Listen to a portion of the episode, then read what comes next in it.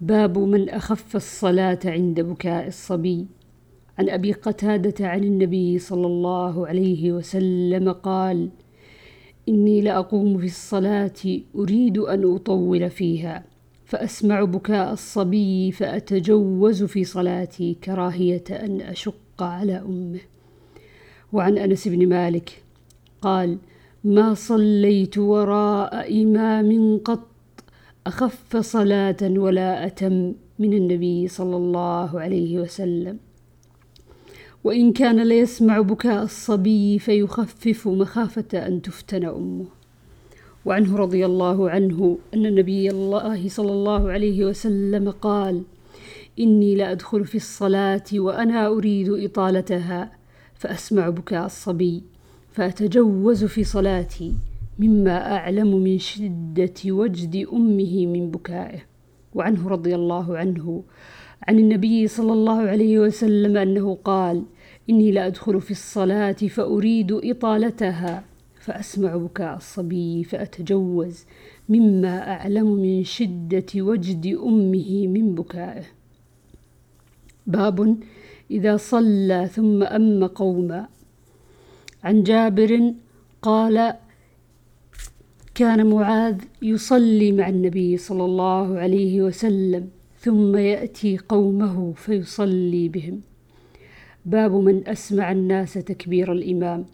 عن عائشة رضي الله عنها قالت لما مرض النبي صلى الله عليه وسلم مرضه الذي مات فيه أتاه بلال يؤذنه بالصلاة فقال مروا أبا بكر فليصلي بالناس قلت إن أبا بكر رجل أسيف.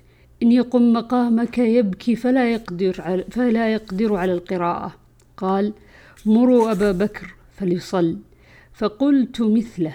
فقال في الثالثة أو الرابعة إن كن صواحب يوسف. مروا أبا بكر فليصل. فصلى. وخرج النبي صلى الله عليه وسلم يهادى بين رجلين كأني أنظر إليه.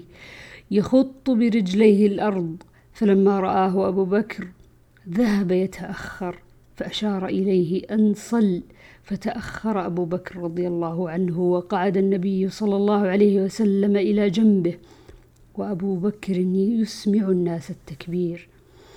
باب الرجل يأتم بالإمام ويأتم الناس بالمأموم ويذكر عن النبي صلى الله عليه وسلم ائتموا بي وليأتم بكم من بعدكم. عن عائشة رضي الله عنها قالت لما ثقل رسول الله صلى الله عليه وسلم جاء بلال يؤذنه بالصلاة فقال مروا أبا بكر فليصلي بالناس. فقلت يا رسول الله إن أبا بكر رجل أسيف وإنه متى يقم مقامك؟ لا يسمع الناس فلو أمرت عمر. فقال مروا أبا بكر أن يصلي بالناس. فقلت لحفصة قولي له إن أبا بكر رجل أسيف وإنه متى يقم مقامك لم يسمع الناس فلو أمرت عمر. فقال إن كن لأنتن صواحب يوسف. مروا أبا بكر أن يصلي بالناس. فلما دخل في الصلاة وجد رسول الله صلى الله عليه وسلم في نفسه خفة. فقام يهادى بين رجلين. ورجلاه تخطان في الأرض حتى دخل المسجد. فلما سمع أبو بكر حس حسه ذهب أبو بكر يتأخر. فأومأ إليه رسول الله صلى الله عليه وسلم. فجاء رسول الله صلى الله عليه وسلم حتى جلس عن يسار أبي بكر. فكان أبو بكر يصلي قائما. وكان رسول الله صلى الله عليه وسلم يصلي قاعدا. يقتدي أبو بكر بصلاة النبي بصلاة رسول الله صلى الله عليه وسلم. والناس يقتدون بصلاة أبي بكر رضي الله عنه.